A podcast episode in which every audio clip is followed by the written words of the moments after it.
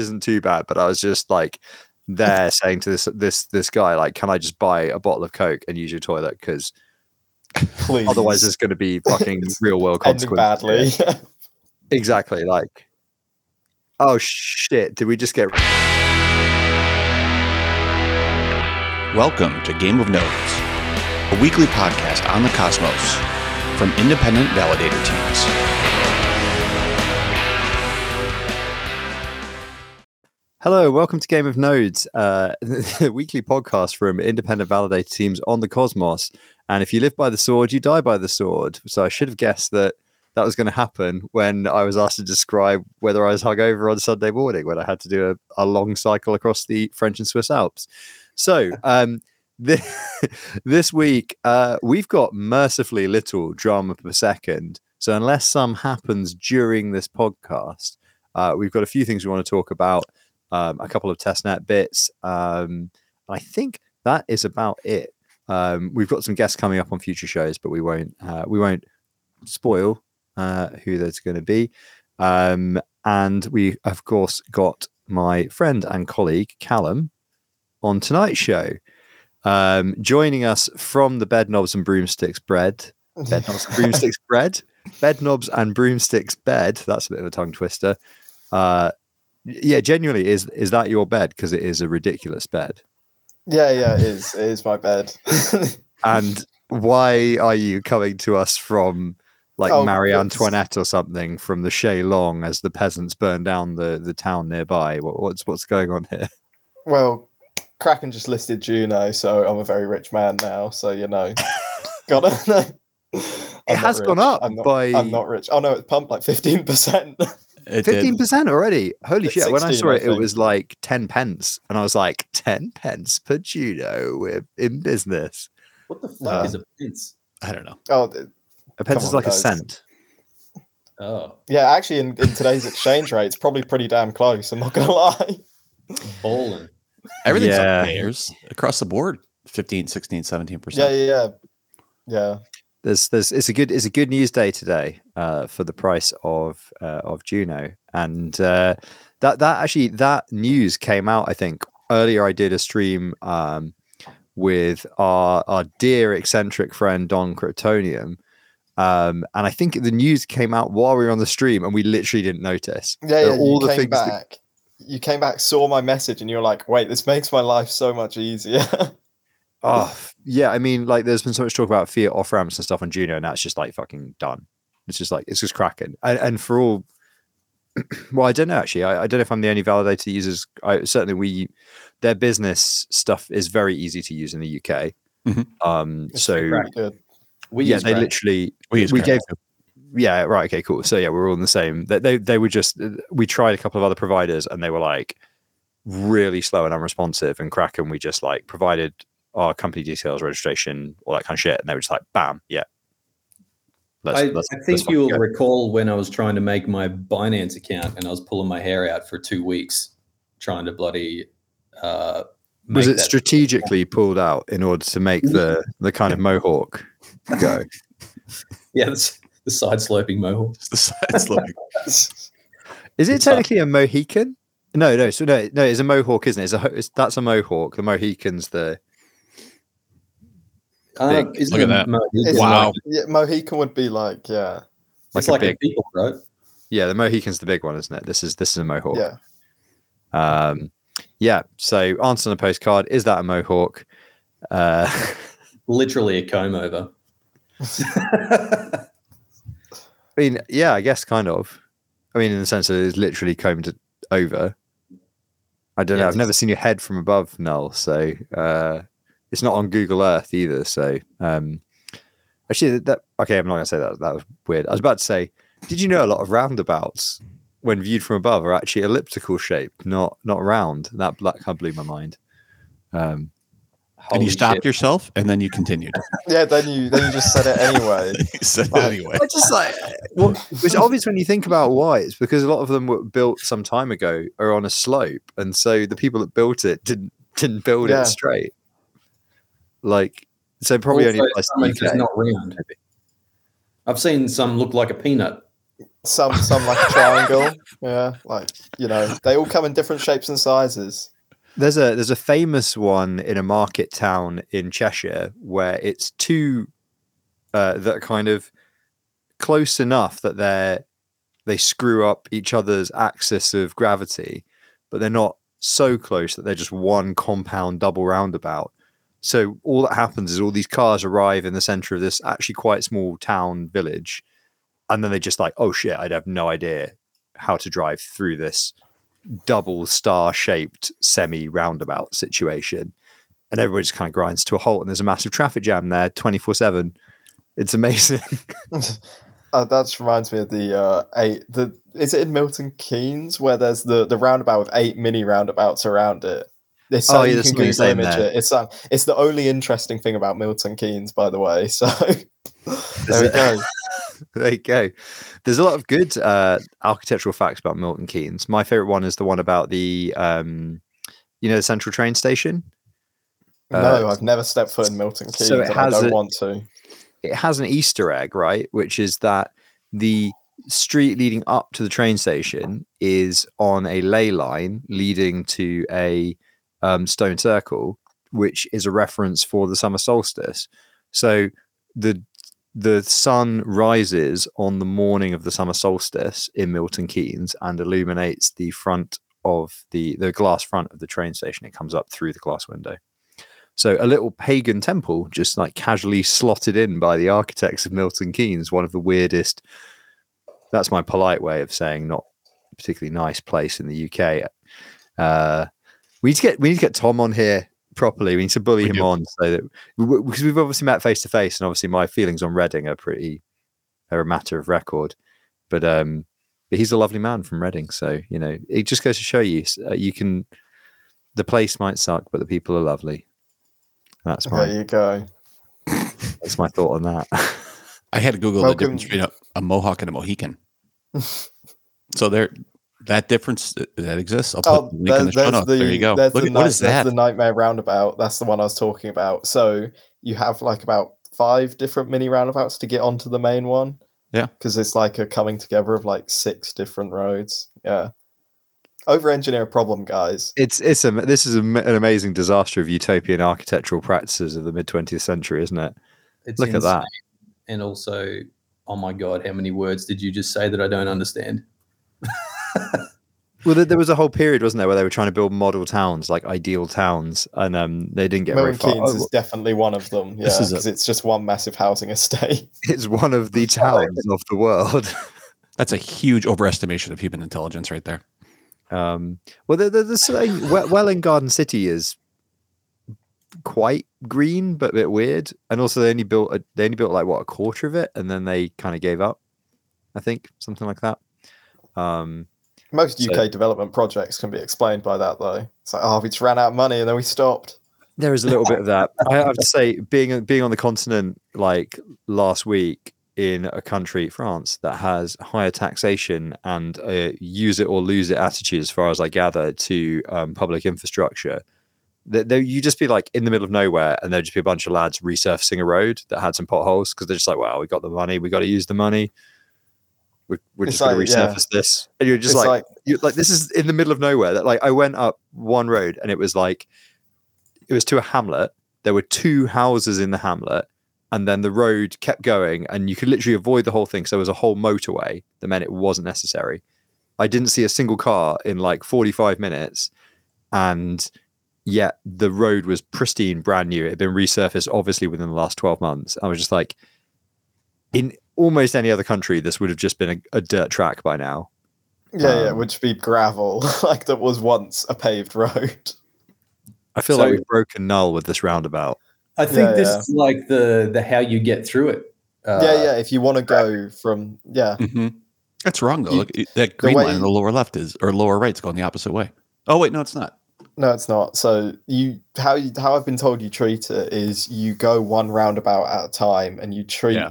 The mini roundabout is your entry onto the next. So if you have Mhm. done roundabouts before, you just break it down. Although I imagine it's still hellish, and I wouldn't want to drive across it.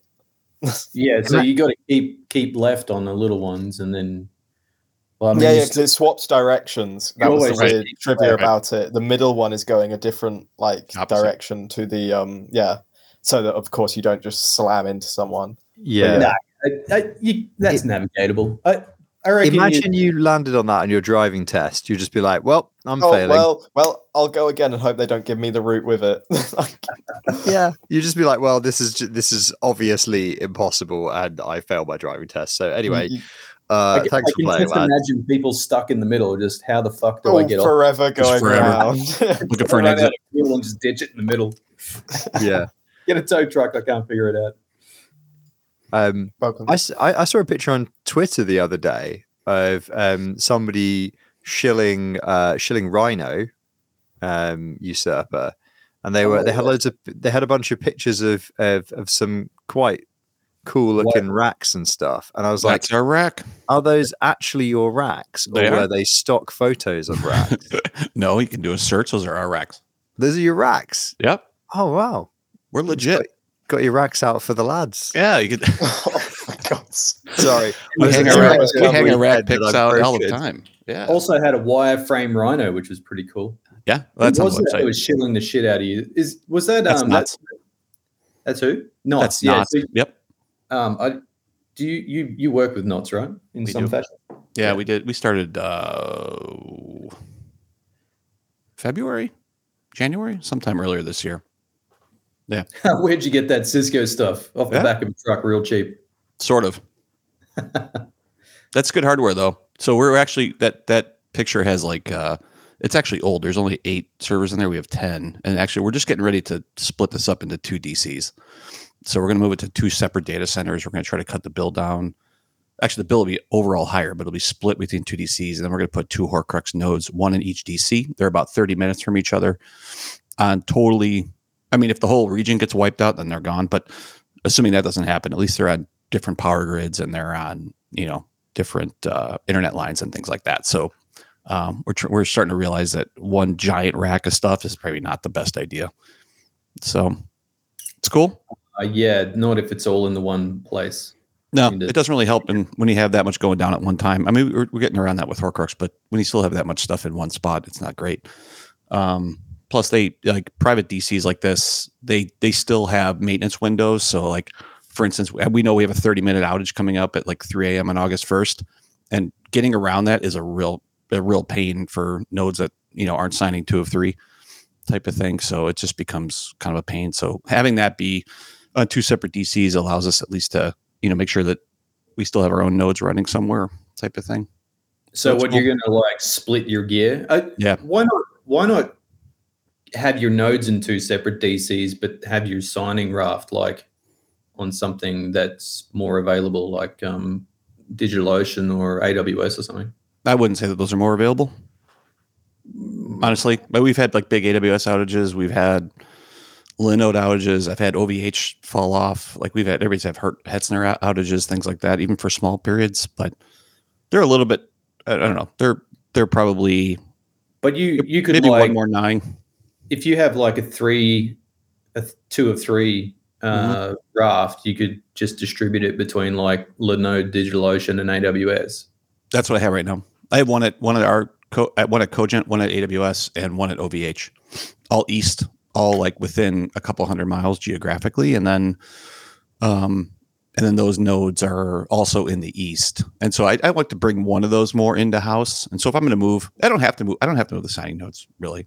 I mean, I can. Oh, I so can you, so you want them like um so when you're putting them with your co- well, I mean it makes sense to have one with your colos anyway because Yeah.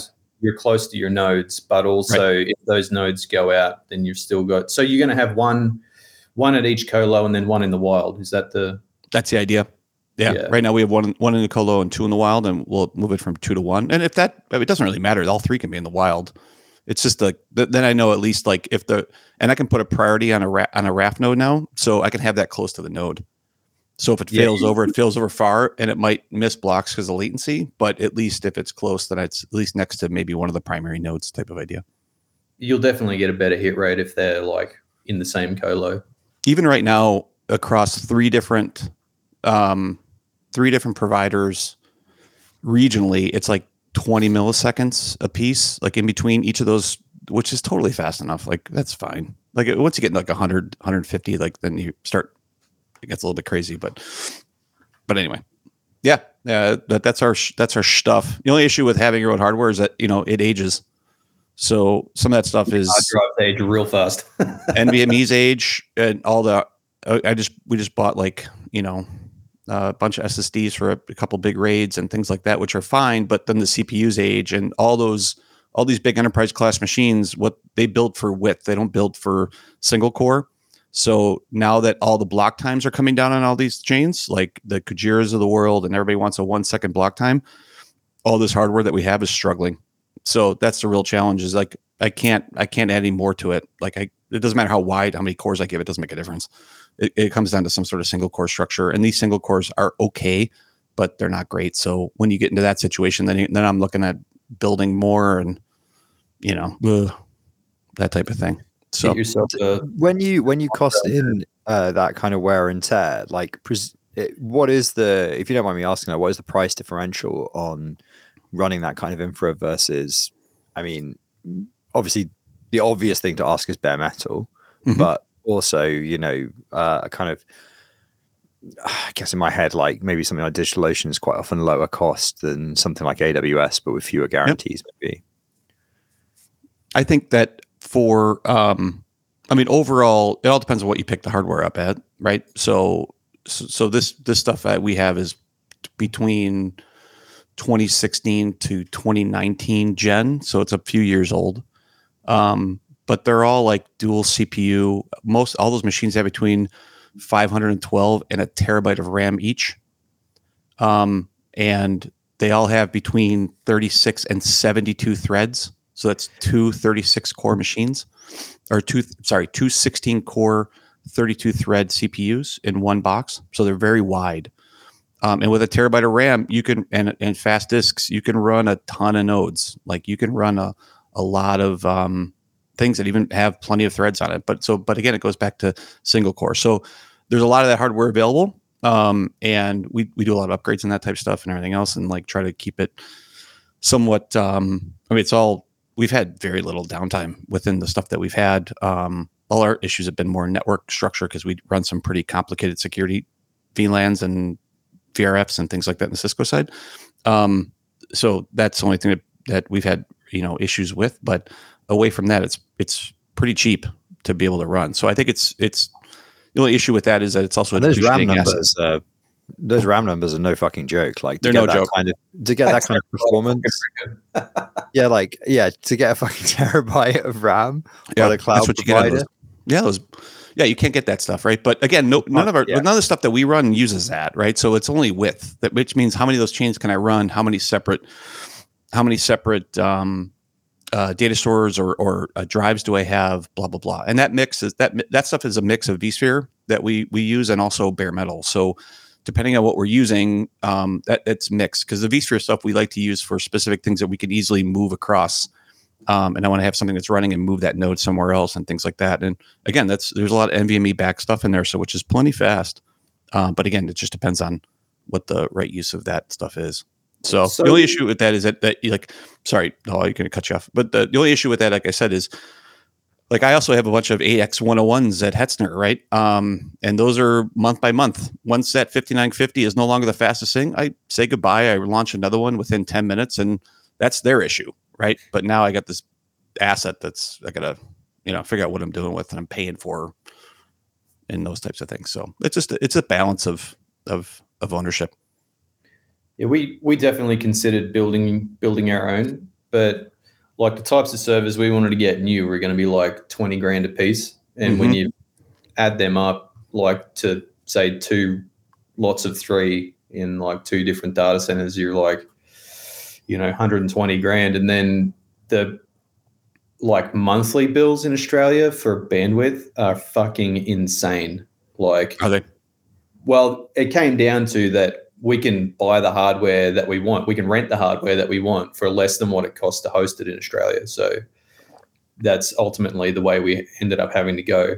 Yeah. Um, I'm And guessing think- like a fraction. It must be like if you you know if you're I mean- using I I don't know if you're using Hetzner or OVH or who, but it must be like a, a tiny fraction of the cost of purchase. Hetzner is so So- cheap.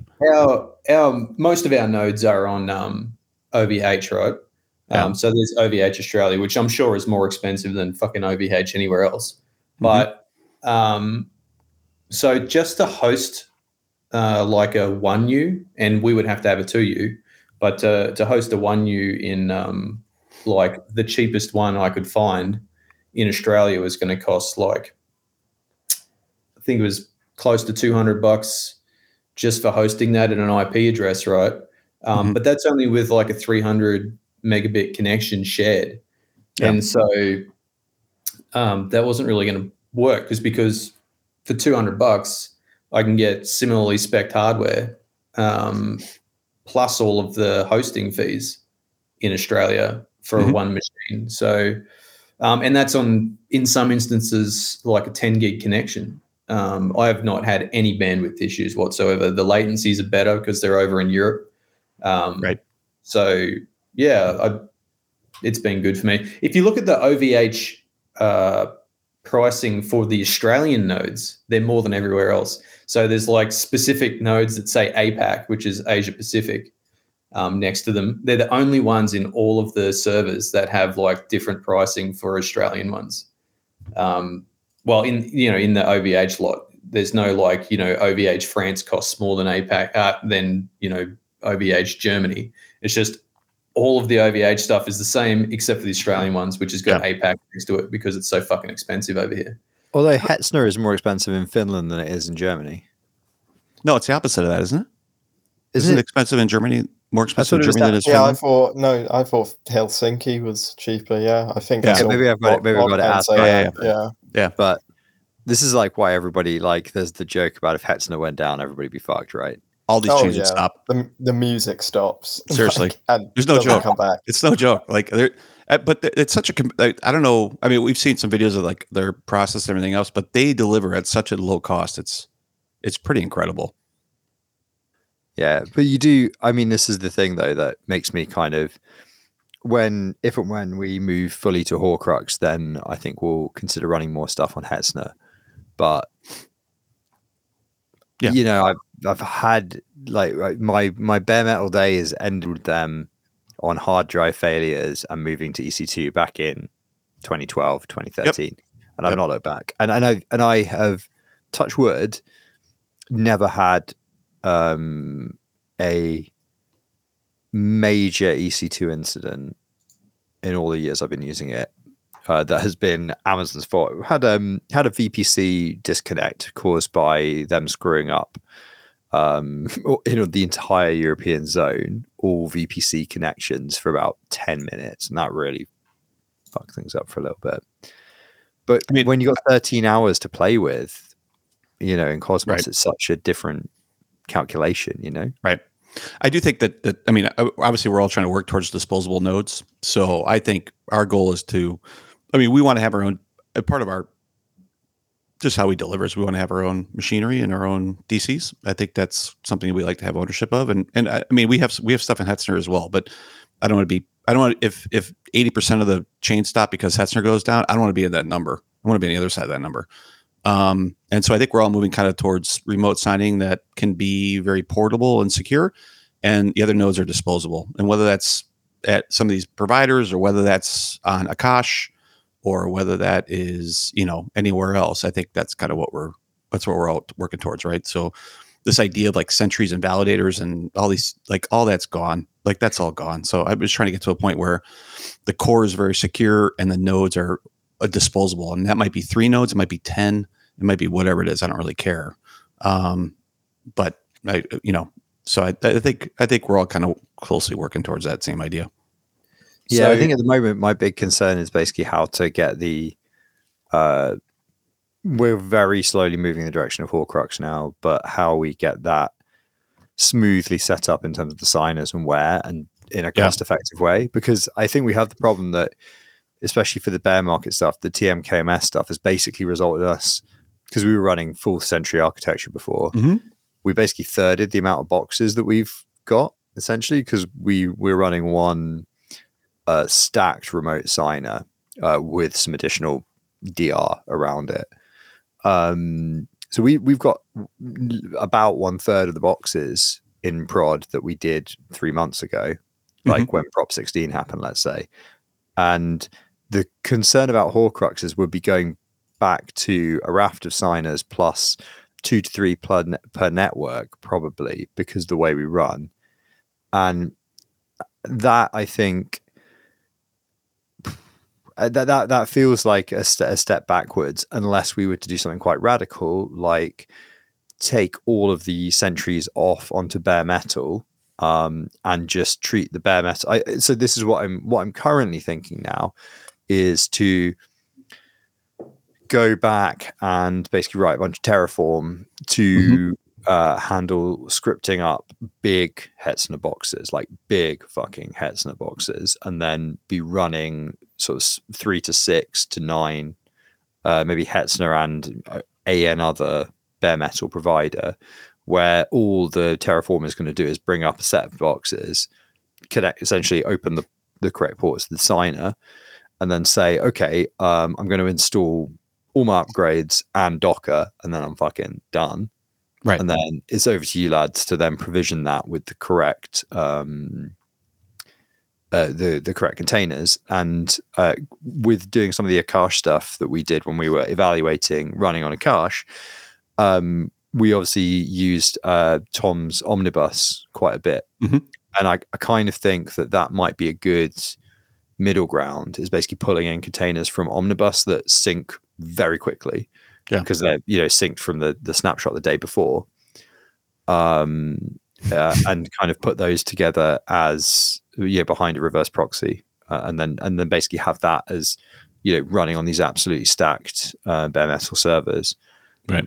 That maybe is a way of keep of actually potentially even increasing our performance while keeping costs down, and then just have some absolutely chunky nodes running Horcrux because the th- the, that was the confusing thing to me because we had you know Schultz who was talking about the performance and stuff in a, in a different thread and, and it's like Horcrux is not that big a a program it's not that heavyweight so I, I'm not sure where the performance hit was coming like what the opt- what the problem was that it feels like it should run on a T3 micro or something on AWS you know Yeah, my the- notes haven't followed Yeah. that. Sorry, no. Well, isn't it the lead has to talk to all of the? So I think Schulte was running like multiple networks on the same rafts, but the lead. Think if you get a bunch of networks on the same lead node, then they have to talk to all the other nodes um, and coordinate. And I think you end up with like a situation where it's quite a lot of traffic to process. Yeah, and, and, and my stuff, like I have um, on the set, that I have, I have I have um, five separate rafts going, and so that that lead does move around, and I'm, I'm I only have a couple of those where I'm trying to push it to uh, to a primary, but um, I haven't I didn't see the same amount of usage that that that Schultze did, so I'm not sure what that was, or maybe that's it's fighting with something or something else, but Could have been configuration too, maybe. they could it, maybe I don't know, yeah. So, I, are we going to talk about that comment? Or are we going to let that one go? The, the Uh, can, can neither can neither confirm or deny. I'll leave it. The imagination is, I mean, the- can do much more. You know the- the um, the issue is is that this is an audio podcast, so you now you have to read it out to everybody who's listening and not watching. Oh, what, what was the comment that oh. came up from the viewers? so it was Soity Studio saying Cameron's a bit of a man who enjoys handcuffs, and I'm just gonna say that I can't remember who it was that said in horror the that if you show something, it's a lot less than letting the imagination play out. So I'm just gonna say no comment and let people's imaginations run wild because that is the true terror here. So no comment. Also Let's no king shaming say- man it's 2022 Yeah, yeah, yeah, no, no, That's right. yeah, exactly. That's why it's no comment. You That's know, right. Just saying. probably Who- some devs who knows? Who knows what these have seen? Who knows what these pipes have seen? there's something about the Uh. structure of that sentence that did not sit well with me Callum What is- pipe though. Oh, Thank you, Noel. There we Uh, go.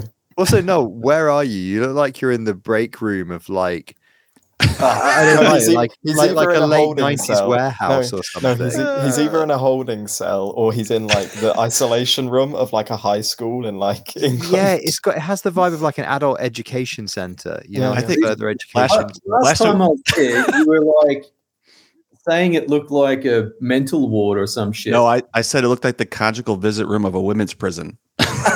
Yeah. But, uh, Frey, you know the um, series in the UK where it's educating, they just go in different schools in all the different um, different parts of the UK on Channel 4. Basically, there's just documentaries that just go into schools in the UK and just film for like a year. This reminds me of like those schools where they set up clearly because you can get quite a lot of content in the isolation booths at school. where Bad students just go sit. Just remind me like Null is sat in one of those booths in like the isolation room at school, and just there's gonna be a teacher that uh, comes through the door in a Isolation second. and- room. What are you? What are you talking yeah, about? yeah. Yeah. So what your schools didn't have it, so you just you would just go and I, I think sometimes sometimes it's not obvious that there is that big an age gap between us. But like you know, I may as well have gone to school with Mary fucking Poppins apparently, because So, Callum, I just have to say, mate, what you just described sounded like a description of a person who should be going to jail. Is that people are going into schools and filming children in isolation rooms? yeah, yeah, yeah. No, that's just the UK schooling system. I don't know. Yeah. So uh, to be fair, the UK schooling system is pretty fucked at the moment. They basically sold it all off to private companies. called, called academies. So like, yeah, you could sell off pretty I- much most of the school to a private So- company. I, I think literally it, it's some nut statistic like 98% of the of secondary schools in the UK are now owned essentially by private companies and they get to part set the curriculum. And some of those private companies are just like essentially aristocrats who have put together a company and they they literally just teach like whatever the fuck they feel like and they're just like oh yeah and all of these lords and ladies were just like totally great you know totally great 100% awesome let's not mention the slave owning. I mean, I'm okay. There's a little bit of exaggeration Yeah, going on. it's, a, it's not that they have a rough curriculum, but they can fuck around with it. yeah, they and can I- influence it. Yeah. I've seen some of. I, I've got some friends who are teachers, and I've seen like what they teach, and they the teachers don't. The teachers are literally like, as in they show you it, and they're like, look at this compared to what we were taught, and you're like, holy fuck, this country is fucked, like Yeah. fucked, like 12 years of Tory rule, and it literally is like. And to be fair, it was Labour that did that actually. So you know, just fucking neoliberals, man. Just like sell off the schools, just sell off the schools for profit. Why the fuck not? What's what's the worst thing that can happen? Yeah, okay, like quite a bad thing actually, lads, because you end up teaching fucking the even status worse. quo curri- maintains. Like it was bad enough when I was at school, where you just all the only thing you learned, you learned about prohibition. That was all of your American history. Um, you might have done the French Revolution because they are Yep, just I across the channel. And then you did the Nazis. You did Nazis over and over and over and over and Over over and and over over. again, but with weirdly little moral judgment, just lots of facts. And you're kind of like, yeah. I feel like we should be mainly talking about how in every video game I play, they're the bad guys, and for a reason because they were Yeah. fucking bad, Yeah. rather than And- just but- being like, and what happened in 1937 in November? And you're like, y- this is Oh like, yeah, yeah, yeah. Like the, the lead up of like post World War One Germany to like Yeah, exactly. War II And all of yeah, these yeah. weird facts where you're just like, and which politician said that we need to squeeze Germany into to Yeah. like a lemon until the pips squeak? And you're just like, these are not useful facts for understanding how genocide happened, which is really the top line thing we should be trying to learn from this history. Yeah. But don't Um, but don't Google what Churchill did in India, by the way. Don't Google it. Don't Google it. He's that. great. Oh, He's yeah. a war hero. He's a war and- and hero. Ch- oh yeah, and China and Japan may as well not have had any history because fuck it, we're not Really? going to teach it. Yeah, we're not going to teach it. African history, now they just no, we they you only might get existed when we when when when when we went over there. You know, the, the you might literally yeah you might get one one module on the scramble for africa which is the Zulu, Britain's- the Zulu or the Boer War, and the only the Yeah. only stuff Or the gra- Boer War um, came up to was that was when the NHS stopped providing optician, optical, and dentistry stuff for free. That was the level of African history in my GCSE history. yeah the- i remember the- there was it just started with the groundnut thing because they uh, groundnuts and palm oil right? Because they needed Mhm. um oil for for machinery uh to you know to help the the working class they were oppressing back home who were building their engines of war. Um they were like oh we need some we need more oil palm oil. Suddenly we have a use for africa. Let's just occupy the whole thing uh, the other use they had for Africa, of course, besides you know enslaving the population and generally terrorizing them for like 200 years. Anyway, Britain, British history, not great. Was the Yeah. there's some relationship between Britain and uh, Australia, right? You guys want to talk about that here? Australia has a really interesting history. Uh, which Yeah. which I think now we'll be able to. I'm glad you brought up Africa and and uh, and India, but you, you failed to bring up Australia. I don't know why you would do that. we literally going had nothing about Australia either. We just go like, ooh, on? They just ignore that whole thing. it is kind of like mentioned, like, oh, we sh- we may have shipped off some Yeah, convicts. pris- uh, and, pris- and, and those guys, yeah. there were there were some Right. real bad apples because those guys they were quite racist, and then they were very nasty to the Aboriginals, and and yeah, real bad apples. That's why we shipped them off because we weren't racist. We were busy civilizing a bunch of places, and that was very unracist. You know, we were building bridges, which is it's like the opposite of racism, really. That's like You're the good guys. how could how could that possibly be racist? And you're just like, awesome, awesome history. thanks, thanks, lads. Is it time for lunch? Yeah. yeah. That's Uh, yeah, it's it's fun. And then, and then yeah, and then at some point you you go to university or whatever, and they're just like, oh yeah, all that history you learned, uh, it was actually quite bad, and you're like, I did have that feeling that there was another side to the story. Yeah, yeah, yeah. So yeah, to put it in perspective, I finished uh, school as in pre-university education four years ago. So yeah, there we go. That's when I finished with the UK education system. Um, yeah, well, you know, sure, we're convicts, but he's fucked up. There you go. sure, you we're brought God. us out at the end. At the end, you're like, okay, so you've done your. You, we we sent you on a on a boat. Half of you all died coming over here. We put you in a box for like twenty minutes, and uh, okay, now have some land in a country full of awesome resources and sell it to And everyone else. Sunshine. The, the, the real punishment is having to pay more. The real Enormous- punishment, Yeah, the real punishment is having to pay more for OVH boxes. That was the punishment. It's just a really intent. long, long play. It's a really long play for you not to be able to have. It's like it's like the efficient- Domino's meme. It's the Domino's meme where it's a sending convicts to Australia, Null struggling to to, to, to rent boxes. Big. a a Big real punishment, That's the one. a real punishment for the convicts would have been to make them fucking stay in England and drink warm beer for the next two hundred Wow. years. Well, a lot of the, there is there's an argument that goes a lot of the reason that people so one of the one of the many things that resulted in so many people getting transported was um, a massive crackdown on the rules about common land and especially poaching. Like poaching uh, became a very very common reason to to get deported. I gather, which um, was largely about essentially trying to deny. Well, the ar- there is an argument. There is a historical argument that, that goes something like.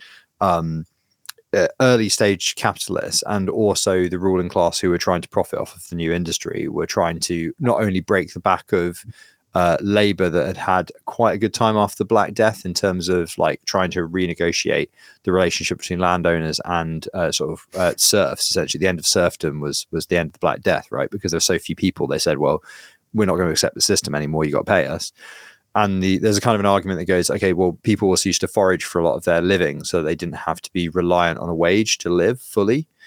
And like by breaking people fully into relying on a wage to live, that's like the ultimate subjugation into modern capitalism.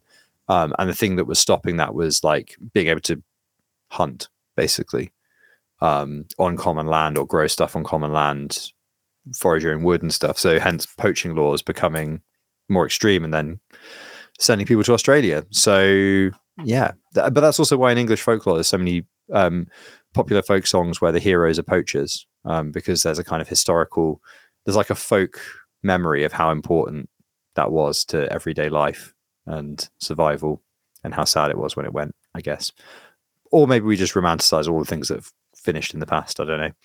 Um, What does all this have to do British with? What does all this have to do with Juno and Kraken? Well, I was going to Sei, should we should we move on to talk about the Kraken listing? Okay, shall we? Well, hang on, I thought hang that on. somehow we're going to come back to that, and that's how Juno ended up on Kraken. Is Be- because before we get sidetracked, that still wasn't really finished. Before- The last before. conversation we were having. Um, so, usurper, I just want to know. Uh, Hmm. So, where do you have your Psi node now? Sei, Sei node, because you got quite good uptime at the moment on Sei. my say node is at Hetzner because our, our current stuff that's there is not uh, the stuff in the colo is not fast enough for it. So same thing with my Evmos node and my Sei nodes. so, um, so- are, you, are you signing locally on those, or are you I am. remote signing? No, I'm signing locally on both those. So that Okay. that will So- both. I'm I'm building new machines for the for the new colo that we're standing up, and so those will eventually move back but for right now, those are remote because I honestly I don't I don't own hardware fast enough to do that. Yeah. So what is Sei's like config? Isn't it a bunch of validators and quite fast blocks? Is like is Sei the one that's trying to push like 500 validators that I saw? I'm not too clued up on it. No, I think but they're, they're intentionally keeping it pretty tight, right? they are. Yeah. Yeah. I think they're they're trying to pull. Um, well, originally they were trying to pull 500 like half second blocks. That was kind of like where they started. They're I'm not sure what it was set to initially or or what they're trying to be able to do with that. Um, right now, I think I don't know. You're probably looking at it, but it's, I think it's like maybe a second or 0.8 seconds, something like Point- that. point nine is the block time. Yeah.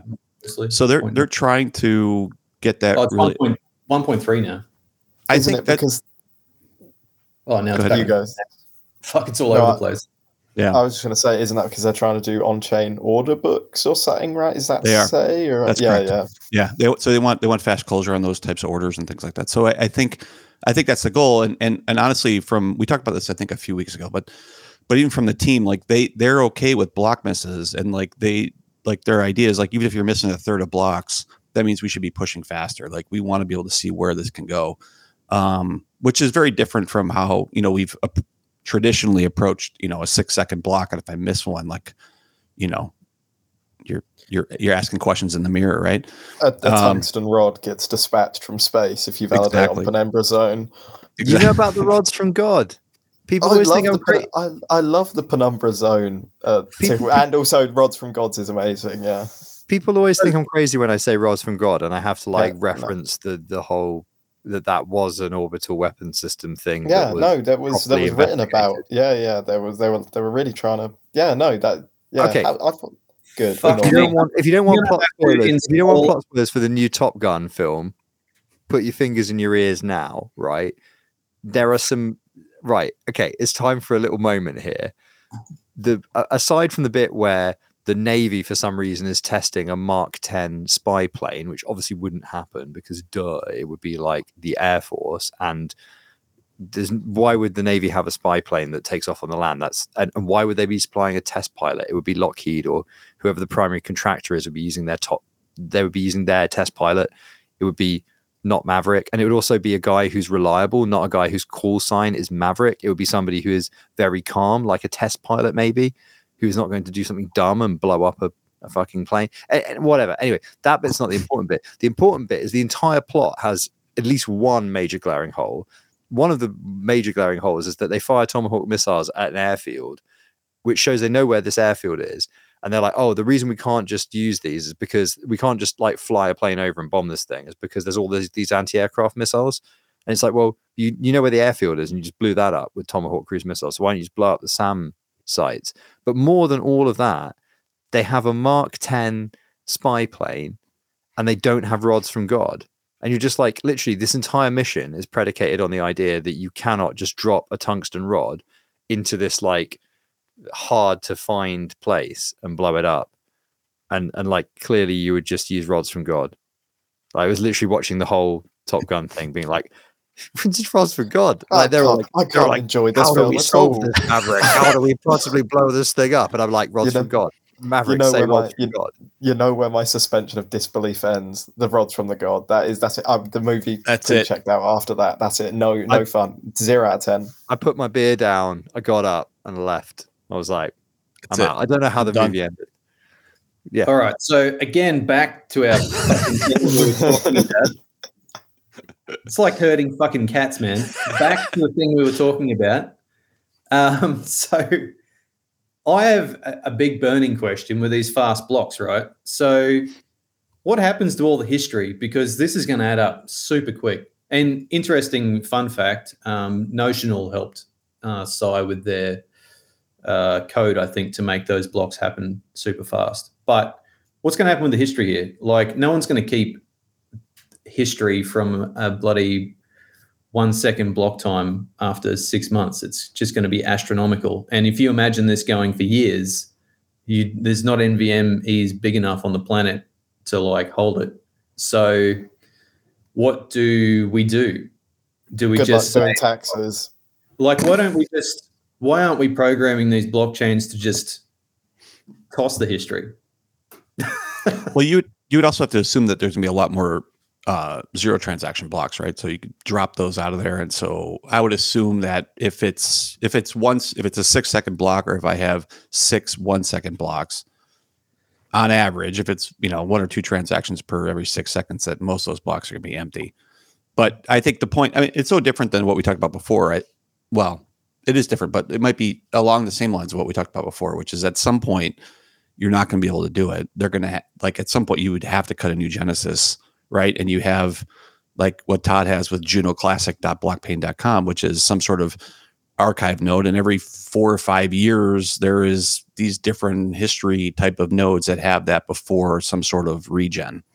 And then it runs up again, I guess. I don't know. So there's there's two things they need to like start working on. And one is that you need to be able to aggregate archives. Um, Yeah. So if you like just recut it on the same um, network name, or even if the network name doesn't matter, you need to be able to aggregate archives as long as the accounts match up. Because you're going to end up with this situation where people are going to be trying, and you know, people's FYs finish on different dates too. So you can't even have, um, you know, just cut it every year at the end of the FY and start a new network because you're going to still have crossover between, um, you know, Australia's finishes on June and America finishes whenever, and I don't know when um, England finishes, but Fifth of Um, April. so the, the point is you're going to have all this history right but it's going to be huge and no one is maintaining history anymore anyway people are state syncing people are using pruned um, uh, snapshots so there would only for each network there would only be a handful of people keeping history so i'm pretty How sure many? How many Cosmos networks could you? Do you think? Do you think for certain at this point all of the live Cosmos networks actually have complete history? i don't i don't think so I, I I, would think so. I would think the foundations would run like I, I run two for Stargaze that we have two full nodes that we keep history on. But like Stargaze is a pretty easy network as we haven't gone through that structure. Um, you would think that those groups would want that history, right?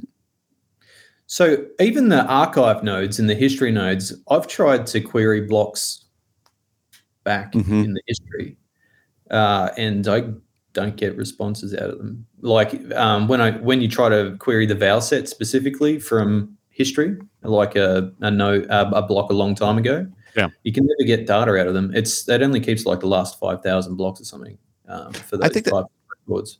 No, isn't that also how that's set up? Because isn't there like a query time and there's some other things like like how long that query could run on that node? Because there's some RPC settings in there. I thought you'd like jack all that way. This is a good Todd question, but I thought you'd have jack a lot of those networks, those things up because it, some of those queries take some um, decent amount of uh, kind of transaction hopping to figure out what exactly the state is to be able to return it back to you. So that that query time might get timed out or something similar to that. Yeah. Well, I guarantee like none of the validators are going to be keeping Right. history for these fast blocks because like No. your performance degrades as you keep more history. Oh yeah, for sure. So yeah, I, I don't know what the fuck they're going to do about that. Um, but if they're, you know, I, I think if that's the way they're going to go and they don't care so much about history, they should just toss it. Um, so maybe have like a trailing, you know, you, you have to set a flag to keep history basically. So if you're like RPCs, you can set a flag to keep it. Yeah. If you're a validator, it just, you only need to know the hash of the last block and the transactions from this block. And then you move on anyway. So, or maybe like, you know, the last 100 blocks and then just have an open door out the back and off it goes. Um, so people don't have to do all this stuff with um, pruning and, and um, state syncing all the time to try and keep up performance. Well, yeah, I mean, especially if people start moving to things like Akash anyway, where they you have to use Omnibus, like to, to do that in a sense, or like in any kind of reasonable way, you need you want to use Omnibus, right? And so you're going to get history from the last day plus a snapshot. Yeah. And that that is increasingly just the way what you see everybody doing. Like if you looked at everybody's snapshots, half of them we Polkachu because obviously Polka is like the hardest working snapshot provider in the cosmos. Um, but Yeah. yeah, I yeah, I don't I don't know. Um, it's an interesting question. Like I, I- mean, actually, I- guess it's that thing of like, um, there you go. Uh, so So- Todd Todd Yep. Just said if it's only got the val set for the last 5,000 blocks, it's probably not a history node. Even if it has all the blocks, history nodes have state for every block.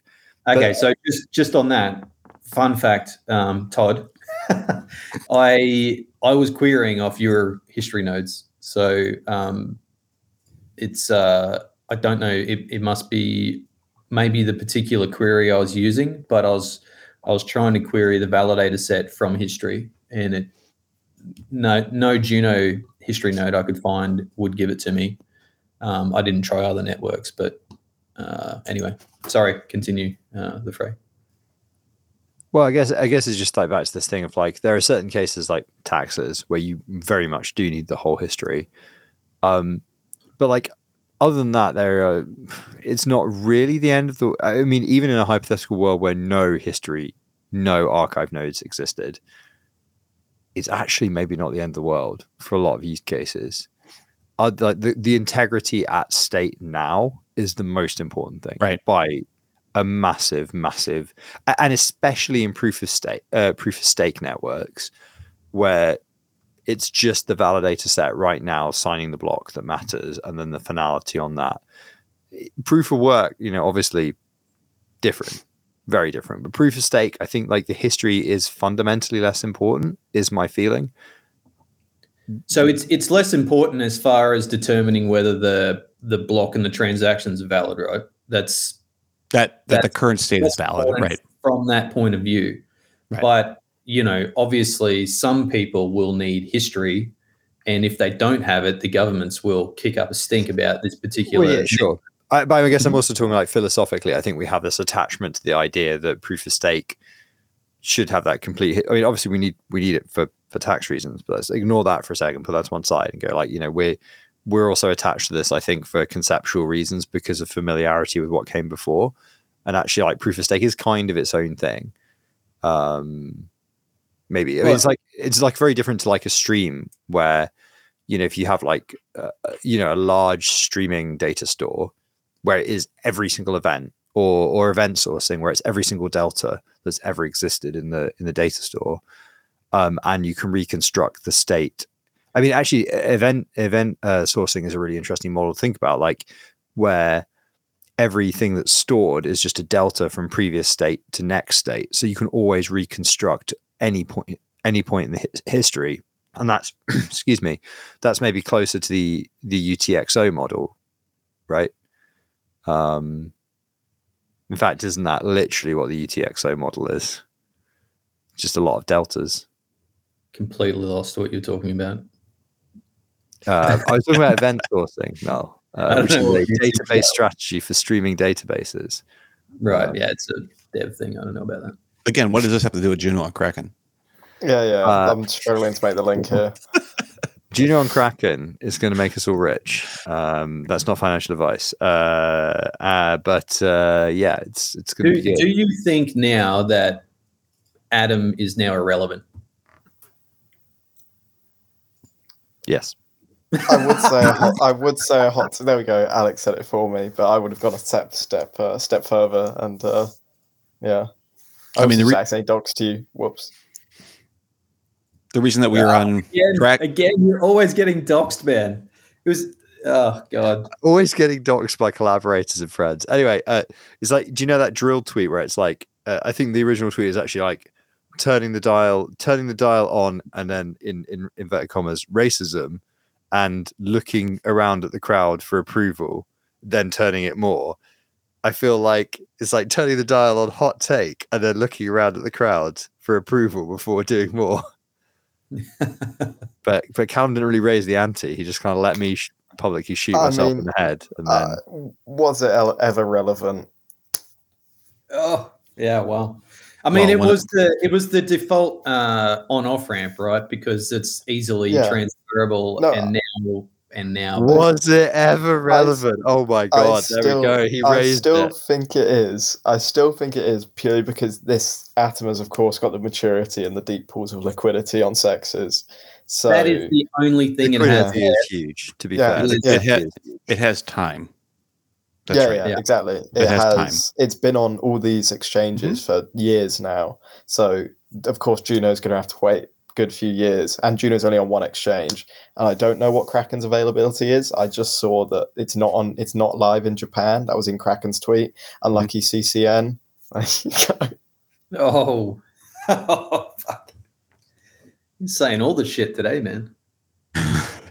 you know, you use your real name on the internet. You want to be careful. Uh, but yeah, no, um, yeah, obviously, actually, I think that it is a fair point that the liquidity on on Atom is obviously huge, and Yeah. also their inflation model is very different, and that has, I think, a pretty big implication for its use as an on-off ramp. Juno is it does have a problem in that the low supply, I think, does have an impact on its on its usefulness for an on-off ramp as a general purpose thing, as opposed Rama- to just for Rama, Juno Noughts. Rama, Rama. Rama's. Isn't Rama- Yeah. BitGet isn't BitGet just derivatives though, or am I getting it confused with like Bybit or something? There's so many fucking exchanges. I don't know. I was going to say Rama says that Juno is on BitGet. I would say BitGet is irrelevant because no one knows what the fuck it is. I am hearing about it just now. Yeah, I've never heard of it. BitGet out. That's all I'm saying. Thanks, Rama. I I think it's it could be on other like DGen exchanges too, but um, you know, Yeah, well, isn't it on like didn't say DGen exchanges. Did you mean decentralized exchanges? yeah, that's what I meant. That's what you meant. Just DGen exchanges. Okay, Mm-hmm. good. Say sensational.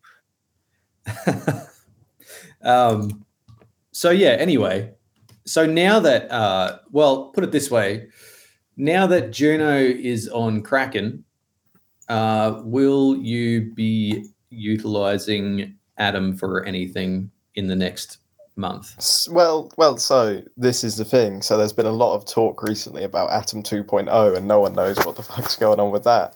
So I guess maybe that'll come back and bite us all in the arse about it. But I would argue yeah. that we are actually up to more like Atom 5.0 or Atom yeah, 6. yeah, no, no, no. What is it? Is it Cos- Cosmos Hub Dash Four? We're currently on. So yeah, no, But no, also, yeah. the use case changes monthly on uh, on Atom, so far as I can oh, tell. that's that's what that's what the Twitter accounts will tell me. There Yeah, was. Oh my god! use Did you see cases on that, Jabby's talking of spicy? Spicy. oh no, the take. neutron one, the neutron one, right? Jab, Yeah, yeah, uh, yeah, right. Friend, friend O the show, um, Charles Jabster the third, known by his handle Jabby. Um, in fact, everybody knows his name's Joe, so I don't know why I called him Charles Jabster the third, but whatever. He kind of seems like he could be a Charles. I always thought that about Joe. Anyway, um, he, th- th- I think he basically like quote tweeted. You have to correct me on the the correct Zoomer language for this, uh, Callum. Despite uh, Twitter originally being a millennial thing. I gather it is now a Zoomer thing. So We do it better. a quote so- tweet. So is that a sub tweet? No, it's a No, no, ratio, no, isn't no, it? It's no, a ratio no, I'm oh. talking about. No, no, I don't mean even ratio. No, so Did you not ratio sub- it? No, subtweeting is say if I put a tweet and saying, say you'd annoyed me on how Yeah, I, I, put, I reference it without actually mentioning it no, directly. I don't. I don't at you. I just say like, oh, a founder has just front runned me for fifty percent of my allocation, where Right, yeah, everyone knows it's you, but I haven't just atted you. But yeah, I don't even think he hit a ratio. But he quote tweeted something from can't remember the name of the guy. It was some Terra account formerly. Unfortunate, isn't it? But um, but yeah, um, then uh, but yeah, so he quoted her and he wrote a good thread on Neu- Neutron. To be fair, and I'm nothing against Neutron. He just put what makes Neutron unique, and then he sort of put a thing on Juno, which was completely. uh, Everyone took it a bit too hot. Everyone thought he was bashing Juno. No, he wasn't. He was just sort of saying like, "Oh, this is why this exists, and this is why um, this is this is why yeah, Juno like you know they sort they can sort of both exist."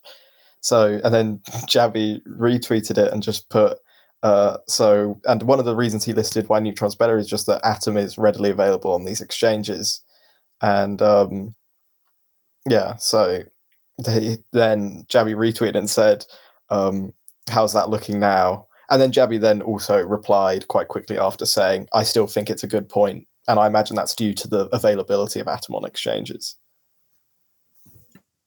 But it's still also funny to see when Jabby gets spicy because we no, no, it was it was good. we do it was enjoy Jabby's hot takes. I I like that tweet. That is the sort of tweet I would write. So it's uh, so speaking of tweets that you might want to write um Yeah. Uh, actually, no. Well, no, we'll, we'll we'll do that in a second. So, I, I actually also want to cover one more thing that is actually technical and is within the purview, if you like, of the actual purpose of the show, which is that uh, we were talking a few weeks ago about uh, we've talked actually several times about a cache and running on a, running on a cache and running on a cache, which are obviously both completely different services. Um, but also the the limitations of the SDL in terms of um, validator IP whitelisting, which is a problem for all of us that run um, remote signers. Uh, and I've been talking to the Akash team about this. Um, they don't plan on fixing that within the short term on their roadmap, but SDL changes for that kind of stuff are potentially in the medium term. But this is again where we kind of get back to our, our good friend Tom, um, that they're going to basically roll out um, changes in Omnibus that uh, cover simple setups for reverse proxying so that you can configure your own um, whitelist using a reverse proxy layer. Um, while they, because they, they, I guess they just don't think enough people have the SDL problem outside of validators. Um, to me, it seems like actually there's probably a lot of use cases where you do want uh, ingress whitelisting, um, but they are, I think, reasonable to say, well, you can just obviously run a reverse proxy in a container. So um, but they're going to make it easy for you to do that. So that's quite cool in terms of those of us that are interested in running validators and infrastructure on Akash in that way, Mm, and cool. Akash for that matter. Um, I really need to decide to consistently pronounce it correctly at some point. Um, so that's that's something I found out really in the last couple of days, which I'm excited about in terms of actually giving it a proper try. Um, and maybe that will also be the thing that pushes us to more seriously start evaluating a Horcrux setup because we kind of got the the boxes lying around at the moment, but we've been doing fine with TMKMS, so I haven't had like a a, a Mhm. reason to break off from all the various things we're doing and be like, lads, this is the priority this week. So, did you in the end determine that using Akash is uh, economically viable? Uh, yes, but it's not loads cheaper than AWS in its current form. Um, it is a bit cheaper. Not loads cheaper than AWS. That's not really the bar, though, is it? Yeah, if that's the bar. yeah, well, you're talking like the the uh, to get a validator running with a reasonable hard disk um, from a provider that was definitely available. Um, you can see in the video I did, but the bids were about seventy dollars per month. That was that was what I got to. it's up. Um, That's It's- not, it- I mean, that's for what? That's for how many cores and RAM and everything else? uh, enough to run a cache. I think it was like four four cores, thirty two. RAM. I don't know. It wasn't. Pretty It's not going to hack it for Juno, lads. Right, right. um, it was enough to run Akash. But then Akash is the bit that's the blockchain is actually quite simple compared to, uh, sorry, well, quite low footprint, let's say, compared to a Cosmos chain. So that is that. If you were going to run Juno, then I, I at that point I don't know. Um, but this is kind of back to I think we talked about this before. This is back to the difficulty of if your product is a marketplace, uh, Yeah. fixing the supply side of that is like a multi-year roadmap just to bring on enough providers, right? Yeah, I mean, there's a lot of uh, re- there's a lot of spare um, supply at the moment in Akash, but the problem with um, Akash is is that they I haven't been able to find decent reliability anywhere through Akash. So I've tried a bunch of different servers just for websites, and they keep going down. Um, it's been quite annoying. We ended up having to move the Juno website back to Vercel um, because Oh, We- right. Yeah, I think I saw you mentioning this in one of the chats. Like, so is the Juno website now back on Vercel? yeah, because it Oh, wow. went. I didn't realize that. Well, we lost the provider three times in a month. So I don't know if it was like in a lot of cases we could still access it through the provider's reverse proxy, but um, and it wasn't a Cloudflare problem. Um, it was something. Sometimes they would just go dark and you couldn't access them through the web at all. Other times, like the the reverse proxy would stuff up on them. Um, So I don't know, um, but we had enough issues with it that we decided to move it off there because we can't just keep having the main website go down. So Um, but I did find out after I moved it to Vercel that it is quite, quite data heavy. You mean just the Uh, page load and everything else? Well, you get there's a lot of graphics and movement on those that site. videos, those vidges are pretty big. Yeah. Now, what is the load on this thing actually? So it's been back on. Um, so I only put it. Uh, I moved it to a new team yesterday on Vercel. Is this still is this still going through Cloudflare? Or Ah, no? yeah, still through Cloudflare. Yeah. So Cloudflare's caching some stuff here at the edge too. Vercel, I, we run our stuff in Vercel a couple different sites. I've been always happy with that, Um, Vercel's good. Mhm. Uh, especially for to the- twenty bucks a month. Yeah, unless you blow through your, your data, Mm. uh, then, not so much. But ah, man, it's the the web interface is so confusing on uh, Vercel. I can never find out how to get into the bloody the correct um, settings. Like there's they got the settings across the top, Mhm. and then if you click the settings, it's like the team settings. Oh no, Right. now I'm in the but I, now I can't find the analytics. Like They go to the individual site and then go to analytics. Yeah, it's a little bit goofy. Like, yeah, but so is this there's- oh, you have to go, sorry, you have to go back to the team to get the usage. Right. Okay. Righto. Yep. So we put it up yesterday, and in the last 24 hours, it's used 7.5 gig of bandwidth, Mhm. which yeah, it's pretty good. wow, that's quite a bit. yeah. Yeah. So How like for hits? comparison- Is that cat? Is that cached? I mean, it's Yeah, at the edge, but yeah, proxied. That's proxied through. Uh, so for comparison, I mean, obviously my my site's got a lot less uh, requests, but like my website's used 15 meg. I think it's the these. Are those videos back there? What are those things back in these backgrounds? yeah, they're, they're videos. Mhm. Yeah, so um, you know, for example, the Yep. you know the main video there has used 1.8 gig, Yeah, that's a bit much. and it's like it's 46 megabytes, I think. Really? Uh, that should be maybe looked at. Jesus. okay. Anytime it takes 46 megs to Uh, load a website, that might be something you want to think about. Well, I mean, That So this- wait, what does that? wait, wait, wait, wait. Hold you on. broke What? you broke the Frey. Wait, what? Is what? so- No, no, but like, no, but hang on. Huh? Did no, but are we serving? it, s- I'm sorry. Like, uh, wait, totally wait, wait. broke the Frey. Completely broke them.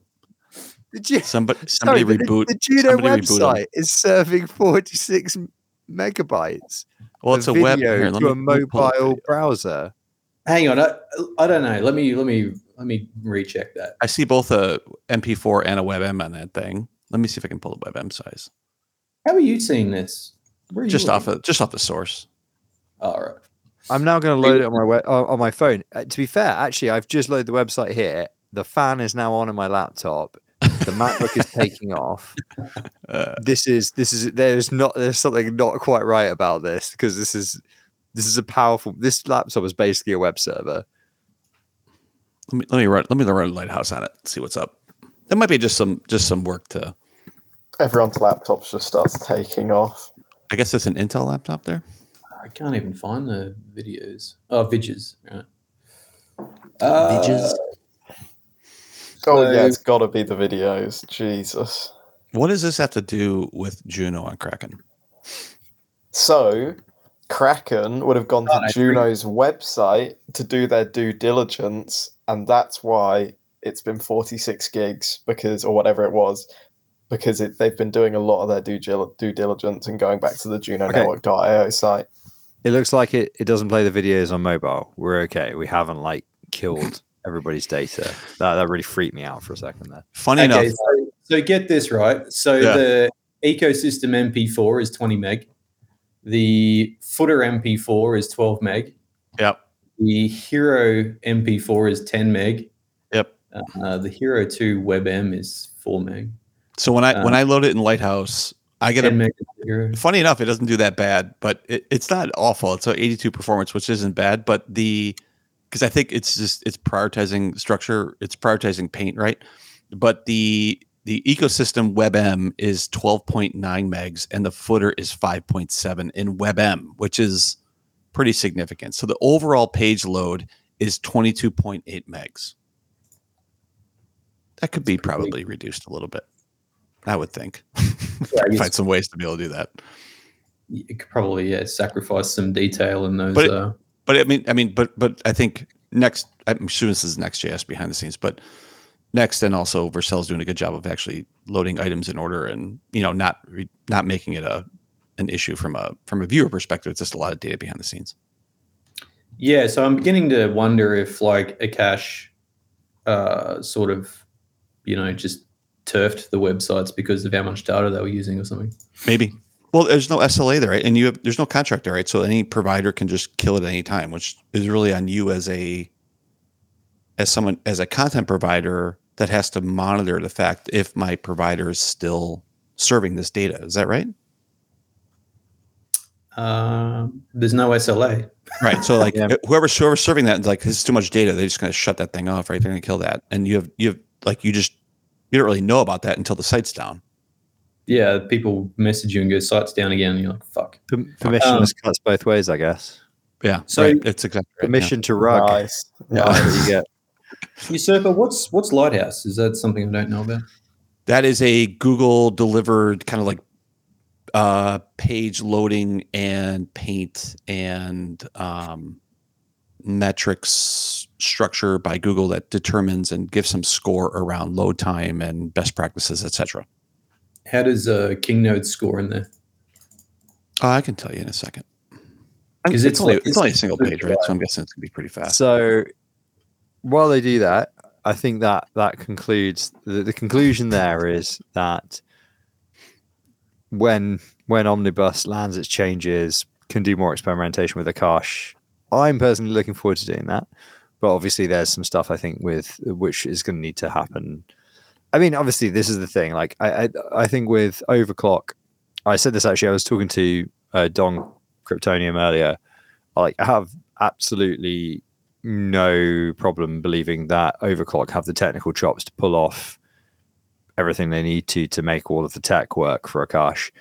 I think the hard thing for them is going to be actually finding that supply and working out how things like like like you said was saying, no SLA, cool, can't run any critical infrastructure on it. You know, how do you work out that stuff in a marketplace where you aren't going to be able to get an SLA, but you can enforce economic incentives. What is the mechanism design there to make it actually viable for you as an infrastructure provider who needs high availability to have faith in that system, whilst it's still being cheaper than AWS, which is honestly not that expensive in the grander scheme of things. Yeah, I I mean, to my point is, uh, it's early. It'll grow. Those like that structure will occur over time. Um, I also don't know kind of early on if it's a requirement that it needs to be cheaper. Like there's a there's some there's some trade offs there in terms of decentralization and not paying for one provider. Like it's kind of like early days of electric cars. Like it was always like a measurement of, but is it cheaper than gas? Well, maybe it's not like maybe that is that the yardstick that we're using here like at least initially and over time et cetera et cetera so um, i'm not so concerned if it's exactly cheaper I, it was more expensive than i there's a lot of talk about how ex, how cheap it is and i think your your data showed that it's not you know costs are costs and so it wasn't it wasn't um 100% cheaper or something similar to that like it was cheaper than aws but it still still um was pretty close and so i think I don't know if it, if if price is the only benefit to this, right? So I think you're you might be paying for some other areas as well. Yeah, it's trade offs, aren't there? Um, Yeah. So we've got we've got Callum on here. Um, Hi, kind of Callum. on the yeah. false pretense. So so so Yeah. normally Callum would be I love, I love, posting from the valid, I love validators. I love running Yeah. nodes. I love running all my nodes on Akash. I love so, it. so so to be fair, Callum does currently run 100% of his nodes on Akash. Yeah, yeah. hundred percent of my nodes are on Akash, and they have an hundred percent uh, uptime on all the chains I run nodes on. So uh, so we wanted to to to pick your brains, uh, Callum, on how you've got across every chain that Callum validates, he's got 100% up to uptime and he's never missed a block. So I, you know, I have never in my lifetime missed a block. So yeah. exactly. So we, we were we we we heard, we we heard, we saw his tweet on Twitter and we were like, we've got to get him on to explain how he's done that. So Callum, will you, do you want to explain your your magical strategy? don't run nodes. That's a good You way to do not miss block. right? You, you obviously yeah, run- yeah, yeah, yeah, but I've never I've never missed a, a block locally because it's all you know very in a contained environment. So I've run a Juno node before. one of one. Yeah, my my the perfect network, one validator. Did you just like On lap. delegate a bunch of Juno to yourself just to like make you number one on the list? Or? of one of one. That, that's I literally to- how I local to Juno really- works. Yeah, yeah, that literally is how it, it comes set up for you. Yeah. Yeah, It's, you can uh, tell you can tell Noel's never done any local development. 'cause He doesn't know that. It's just like This is all the- done for you. Yeah. you get a jaunty little thing where it, it it provisions you the thing and then it spins up the node in Docker and then you get the logs where it's like this is a validator and then one block, two block. Yeah, it's three literally block. that easy, guys. I don't know what you guys are complaining about. I, I, run it my I- I watched your tutorial on it on uh, the internet, which was entirely too long. When you can just like connect your thing to the Juno testnet. I'm confused. Yeah, there you go. Yeah, it works both ways. You see, banter works for both ways, guys. Yeah. I mean, but you also weren't awake to to troll when we were actually doing the the, the podcast. So um no dice. That would have been funnier in the live chat, by the way. What's that? Oh, in your uh, man, it's 3 a.m. I'm not getting up at 3 a.m. Oh, for that. What, could've- what you isn't could've the 3 a.m. for you now? Yeah, yeah, yeah, yeah. Shouldn't you be doing chain upgrades? Come on now. Yeah, I simply didn't have any spare time at 3 a.m. Oh, oh did, did, did say have another update? Yeah, okay. That excuse works all the time, doesn't it? Yeah, yeah, exactly. Um, no, seriously, what time is that though? Uh, UTC. Uh, but we do it like three. It's either like three or four UTC or two. Like it changes. I think we vari variated, varied a little bit. It's like Yes. three, two, four UTC. One of those times, That's pretty early for me. It's like and it's mid- and it's like it's like Mhm. every other every other week, every three weeks. pretty pretty inconsistent, is what I'm hearing. Got to work Yeah, around your yeah, holidays, right? You guys are, Yeah, you guys no, are yeah, yeah, yeah. Yeah, That's every- the only way I've missed blocks. You could say. Yeah. just all those holidays As get in the way. It's not like yeah. uh, King Nodes, which is every week at 2100 UTC on Wednesdays. Rain, hail, or shine, even if we have absolutely fucking nothing to talk about. to, to be, to Zero. be fair, I think I think you are actually the only person that's maybe made almost. Actually, no, I don't think you have made every, every episode of, Ga- of Game of Nodes, have you?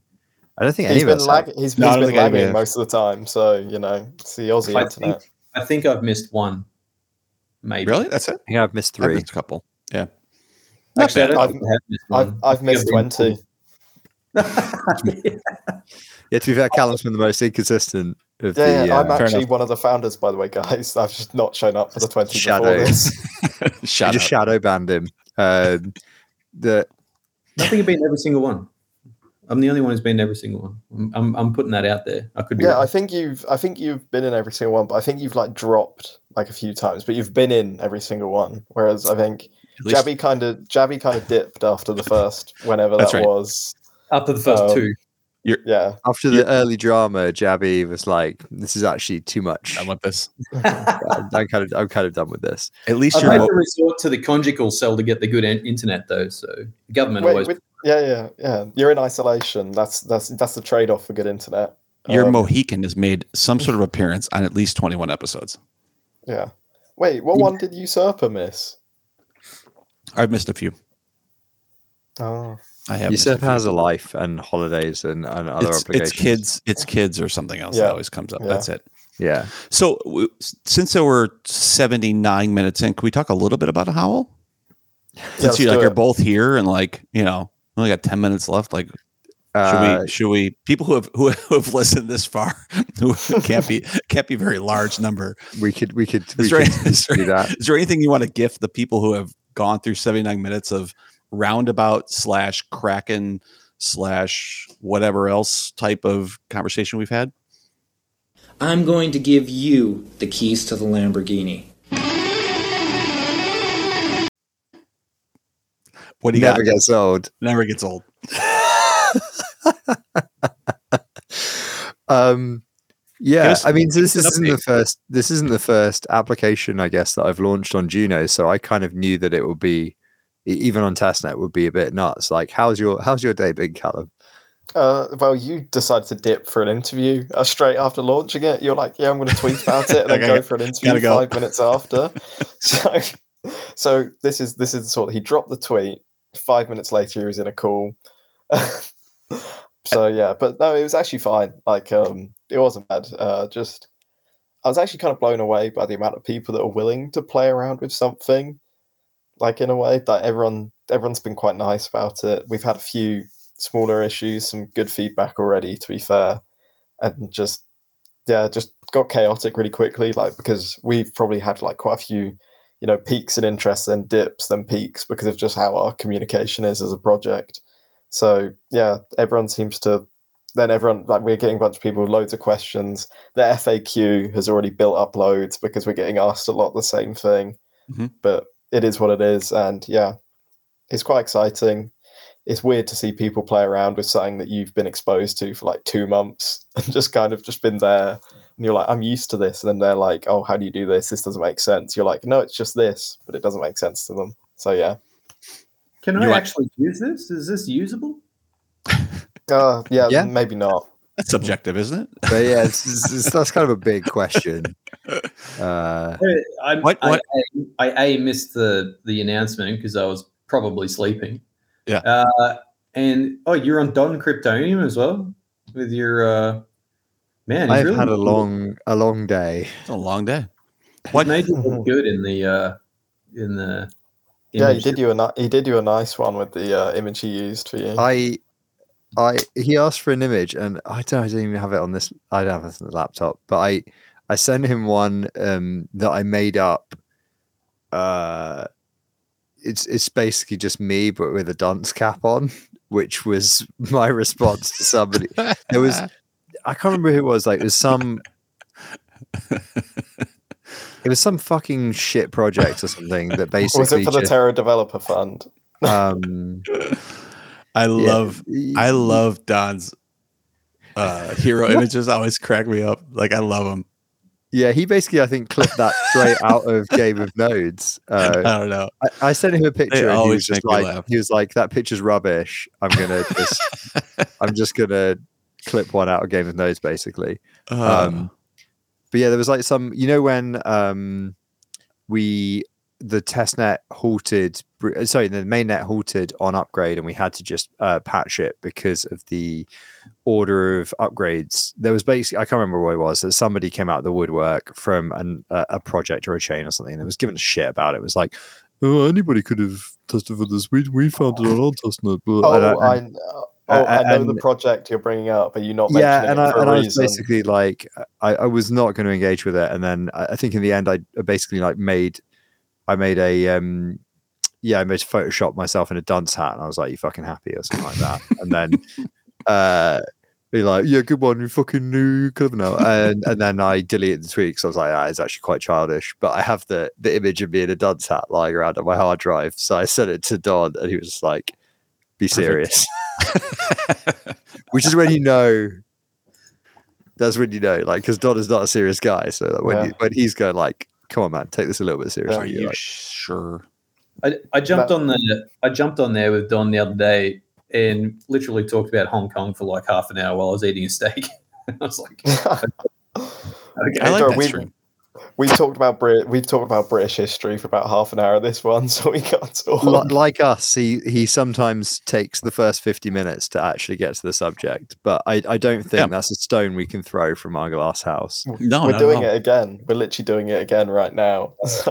Yeah, he's asked me a few times. I'm like, I don't know if I have anything really to talk about. And then you guys have paid. You guys have mm, you you know you've paved that goat path of having no topics to have good conversation. So yeah. I feel pretty so good about it. sometimes you don't need to have an agenda to have a good time. I know that, but his podcast seems like a real one. it seems seems different than this one. I don't know. It's slightly different in some sort of way. Oh Yeah, yeah, we've all mean- been on it, us three, other than Yeah, I So, think yeah. usurper, you do have to go on it now. Otherwise, you know, I know. you are like Billy I no friends. essentially, Don, reach out. Let's go. Um, so, all right. So back to Howl. What? Give us a give a give a for folks who don't understand what it is or not been playing with it all day today or going to listen to this. Give a give a 120 second overview of what you guys are trying to build. Or what you're building. I shouldn't say try to. That's Right. not. That's not. Yeah, that's a. That's a. That's a bad phrase. What you are building and what you have What- built. I should say that. Right. So now that Howl is live, it is a microblogging platform of 140 characters that you can write, and using the Howl token, you can stake to liking is staking on a on a post, and basically the you the delegator gets 60% of the inflation. The author of the post you delegated to gets 20% of the inflation. 10% of the whi- of which goes to the community DAO, and 10% of which goes to the dev fund which is sort of very similar to the uh, commu- the community tax on a Cosmos SDK chain. And yeah, so basically, it's just this sort of market model, which uh, the Frey explained really well in Don's uh, podcast about how it creates this market of the authors and the uh, delegators sort of, you know, buying and selling how to support each other and building this market very naturally. But basically you can support smaller creators you like. It also has a patreon model built in. It's just yeah it's awesome. Come check it out. Come play with it. Come break it. You might get you might get rewarded And also, I guess it's worth mentioning there's a couple of things we can't build until mainnet. Um, Mhm. Because so it doesn't work on mobile yet because you Keplr Mobile doesn't work for what we need um, for testnet applications. So that will come. We have like a version 1.1, uh, which is like the things that we can do after mainnet. And there's like three, I think, three major things in that. One is mobile support two is a bridge to Twitter. So essentially just like posting from Howl to Twitter to duplicate it. So you, you can just stay in one rather than posting to the other. So it's just going to kind of re- repost it to Twitter. Um, and then the third one, and this is the one that I'm probably most excited about actually, is the uh, long form posts. So um, the kind of actual like long form uh, blog posts because we we actually started building this kind of more back to front. Like the long form was what we were doing first, but then you needed replies and comments and stuff, and uh, especially because obviously Callum's involved in DAO. Um, like replying to at, at the moment you can't really comment on DAO on proposals and things like that, and it was kind of that sort of use case, like the replies to a long form blog post and the replies to like DAO proposals that kind of kicked us in the direction of doing that bit first, like the shorter posts. Um, and also the, the fact that you need IPFS to do longer stuff. So we almost need to launch essentially see if people use it, see if there's any money in the bank, and then we can afford to buy some fuck off Hetzner boxes and run IPFS nodes and a reverse proxy and build out some infrastructure around um, the stuff we need to to run the the long form blogging stuff, which we've kind of won't take us long to. It's it's kind of already partly implemented in various bits and pieces. So Yes, Um, on on chain really it's there. On on chain it's there, but of course we don't actually run the infrastructure to support it. So yeah, yeah, we need to build the UI for it basically. So, but uh, I, I I'm pretty excited about the blogging thing. If I'm honest, that's kind of cool. Um, Can you Just- please clarify for the viewers? Uh, Howl is its own blockchain, or Howl is built on Juno? So yeah, it's uh, it's its own. No, it's, I was about to say the completely wrong thing. It's um, it's it's it's a con. It's a set of contracts on Juno. Okay. So it's written in CosmWasm. It's deployed on Juno. That means you have to use Juno for the gas fees. Right. And, And it's that, currently that's probably the in Juno testnet, yeah. It's Mhm. currently on Uni three, the Juno testnet. and it's currently broken Uni three, or we No. broke N- Juno tools. we so I've been tweeting. I've uh, tweeted by a the way, couple alpha.howl.social Yeah, is yeah, the yeah. address. So I've tweeted a couple. We have DOSed multiple things today, completely unintentionally.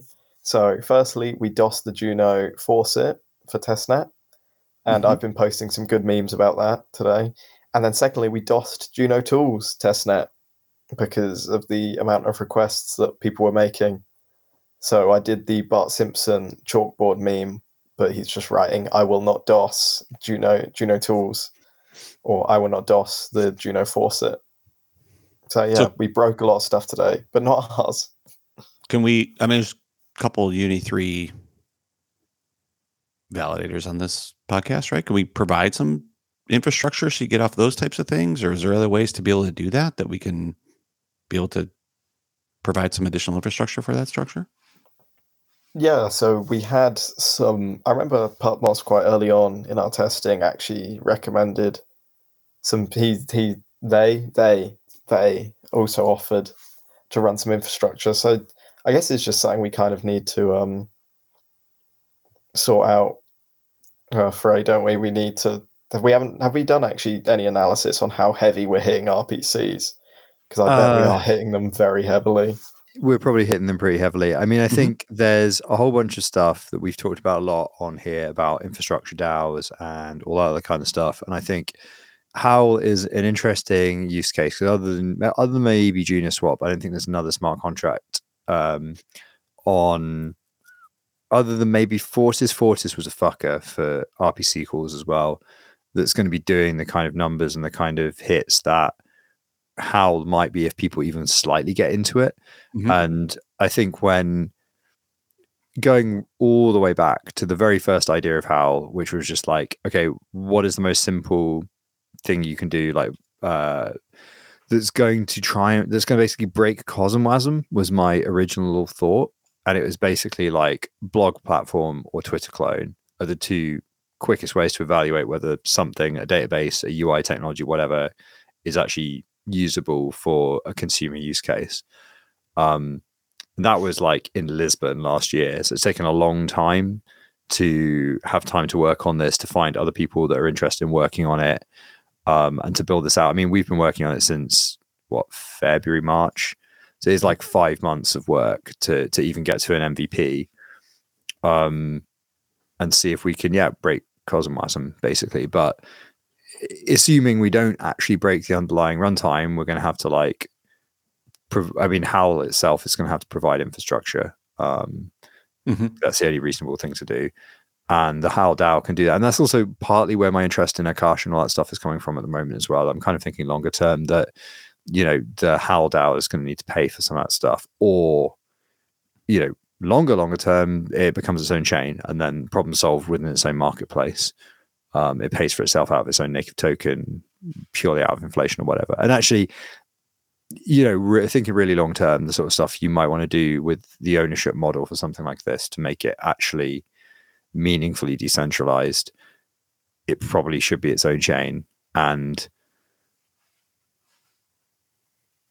I don't know that it would be a Cosmos chain. I know that it would have to have Cosmwasm and it would want I, I think we want it to have IBC, but whether it would have the SDK or not is Yeah. it's moot. It depends where the development of the SDK goes. Yeah, to get down to you. You want to get to one second block times? Is that what you're saying? Well, I mean, one second block It times. would, it would be benef- It would be beneficial in this context, wouldn't it? It would. Yeah. It would. I know. I, I saw that like just in posting and messing around a little bit. Like, I mean, you have the, the standard kind of like I'm waiting for a block to post type structure, right? Plus, my I was using a ledger, so my right thumb is totally worn down to a nub because every single thing I'm 22 hits to be able to get to that point. It's not really the best hardware wallet structure yeah, yeah. Well, I so would suggest maybe. AS Weaver has done a bunch of stuff on essentially like the, the the bit that does the Patreon mechanic, Howl pay, um, is kind of like the beginnings of an actual wallet abstraction and account abstraction. And Weaver's done a lot of thinking also- and yeah. built a proof of concept, which like Callum can probably tell you about.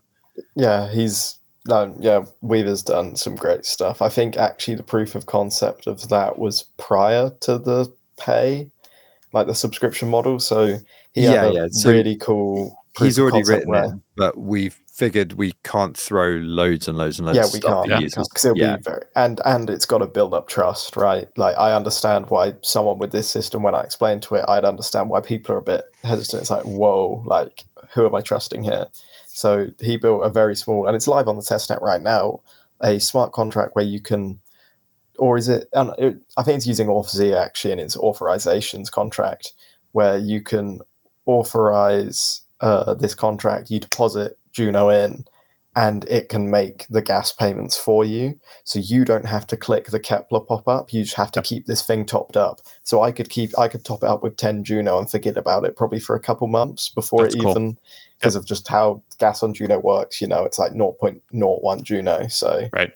yeah, like, and it just means you don't have to go approve, approve. It just goes, and you only have to do one big top up, which is exactly or like however top whatever top up you're feeling comfortable doing. For some people, that might be one. For some, it might be five. But Yeah. yeah, that's so. We've got a lot of sort of MVPs like that actually behind the scene, all from Weaver, who's amazing and is very underrated as a. Uh, Well, also to be fair, there's another thing that's behind the scenes, which is the the uh, the path controller contract, which Callum wrote, which is quite important to uh, like if you're a DAO and you want to mint arbitrary subpaths for stuff in your project, or if you're a wallet and you want to provide free names for your users or something like that, um, you need Callum's contract where you basically buy a root name, send it to that contract, and then the contract can essentially control it for you. Um, so there's there's actually a, there's a lot of different bits and pieces that we have knocking around for roadmap items. Uh, but I, yeah, I think it, it all depends on whether people actually use it, right? Yeah. First, Yeah. we have these we have these floating pieces that we want to put in the puzzle, but in what order depends on what people want. Yeah. So yeah, um, ideally we'd want. We've already s- I've already seen a few suggestions where it's like, oh, I don't really like having to approve TXs each time. Yeah. And it's like we've got a POC solution for that. We've also got a solution for onboarding, another one which we've sort of we haven't written any of the code for, but it will be possible. We have to again wait until Howl goes live for trading, but setting where Howl can be used for gas. So if someone just gets sent Howl, no Juno on chain, even though I think that's technically impossible because the account needs to be active. But if they don't have Juno for gas, we could allow Howl for gas using this other contract and they're similar to the authorizations module where it has a Juno balance which is funded by us, but it will use the Howl token and Juno swap to try and keep the level. It'll always try and come back to like 10 Juno. Mhm. So it always has 10 Junos enough for let's say a thousand transactions. It'll always try and keep go to that target 10 Juno eventually. And yeah, that creates some sell pressure for Howl token, but I don't think it would be a problem. Really, like the, the pressure would probably be quite minimal. I mean, I used Yeah. it for, I used it for probably two, three hours today, and I, I mean, for for some of you guys just launched today, like I didn't, I didn't come across any blockers. Like there was nothing there that didn't work. Like everything kind of worked as it was there. I had a lot of functionality I wanted, right? Like there was a lot of things that that were like either confusing or like just trying to understand how you guys are thinking through it or those types of things. But that's that's natural, right? Um, but everything like for uh, for something you guys just launched today, I thought it was extremely put together. Like it, everything just worked. You know what I mean? Um, so, do I need Howl to be able to post? No. So you could earn Howl by writing a good post, which is something I quite like. I quite like that as a model, as in a way of onboarding people. You don't I mean, need. um, Callum's going to be rich off of this model, so I've wasted too many bangers on this podcast, guys. You're going to to pay me. it's my turn. Finally the shit posting pays off. He's been training for this for many years. How do I make money by shit posting? Yeah, I mean that's actually a, so. It's also worth saying there are going to be some challenges next week um, to break Howl, and there are rewards in Howl which will be applied on mainnet to be gained for for breaking it, and it's going to be stuff like uh, you know become a Howl whale, accrue the most subscribers, stuff like that. You know, basically stuff where you're, Form a you're hostile takeover, like as in like Yeah. literally rug If the s- DAO will be if an somebody objective. if somebody rugs the DAO, we'll be very impressed. We have talked about it quite a bit. I think we know of a few vulnerabilities that if you worked it out and got organized with some other people, you could probably rug the DAO.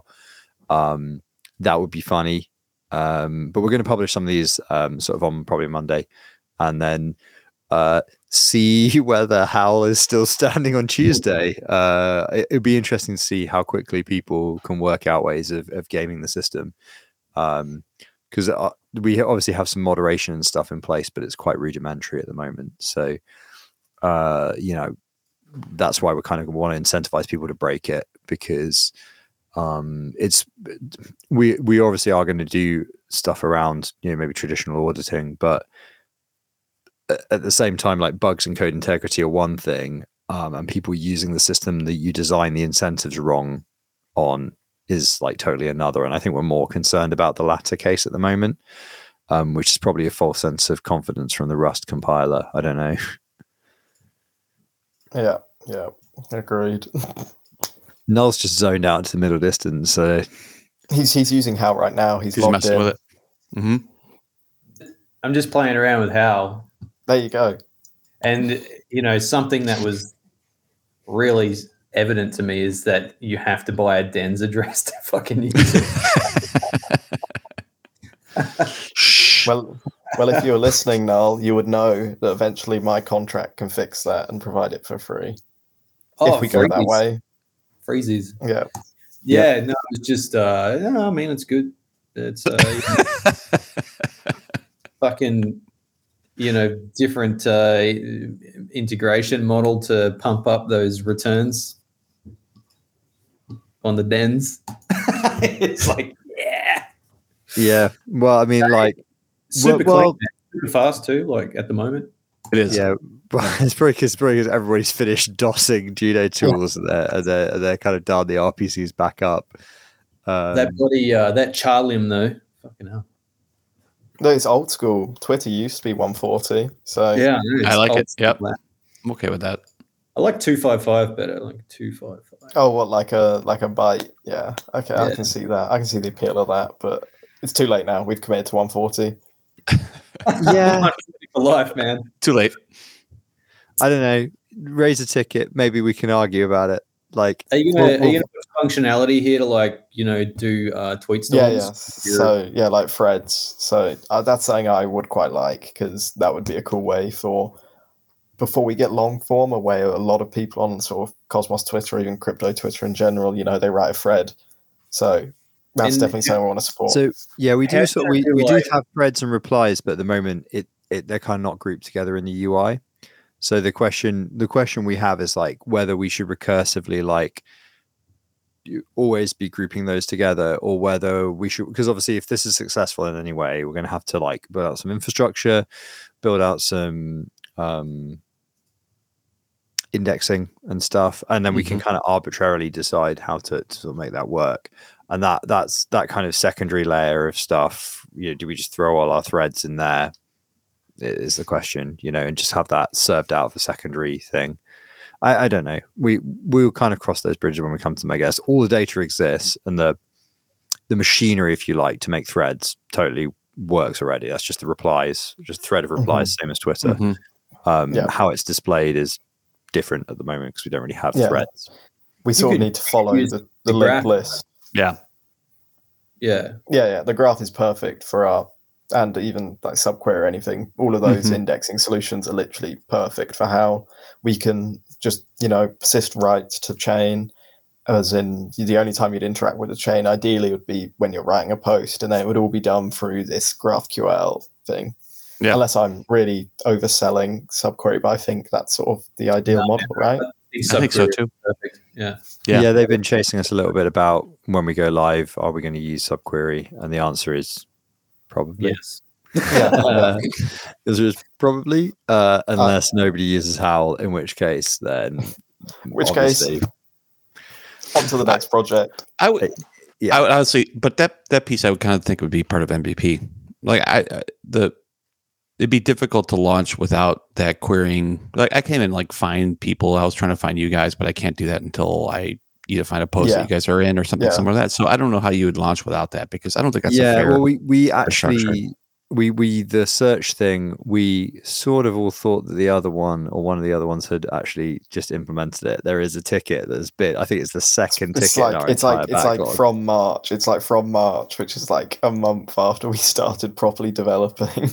yeah, Yeah. And So it's it, just it gives of- you an idea of like how kind of tunnel vision sometimes we have been on this is that we're just like like Yeah. literally i think today i was just like hang on lads i can't find the search bar Yeah. and then callum was like It doesn't there is no search bar. And I was like, I'm Yeah. pretty sure I saw a search bar. And Cal's like, there is no search bar. And I was Yeah. like, Let me tell you. so- I was like, but we have the endpoint to do search. It's like, yeah, but there is no search bar. Yeah. I'm like, okay, well, I'll make a ticket for it. And I made a ticket. And Callum was like, there's already a ticket for the search bar. And I was like, fuck's sake, this is probably it's got like my page face two on it as well. yeah, yeah, yeah. It's It's probably page literally got my the face on issues. it.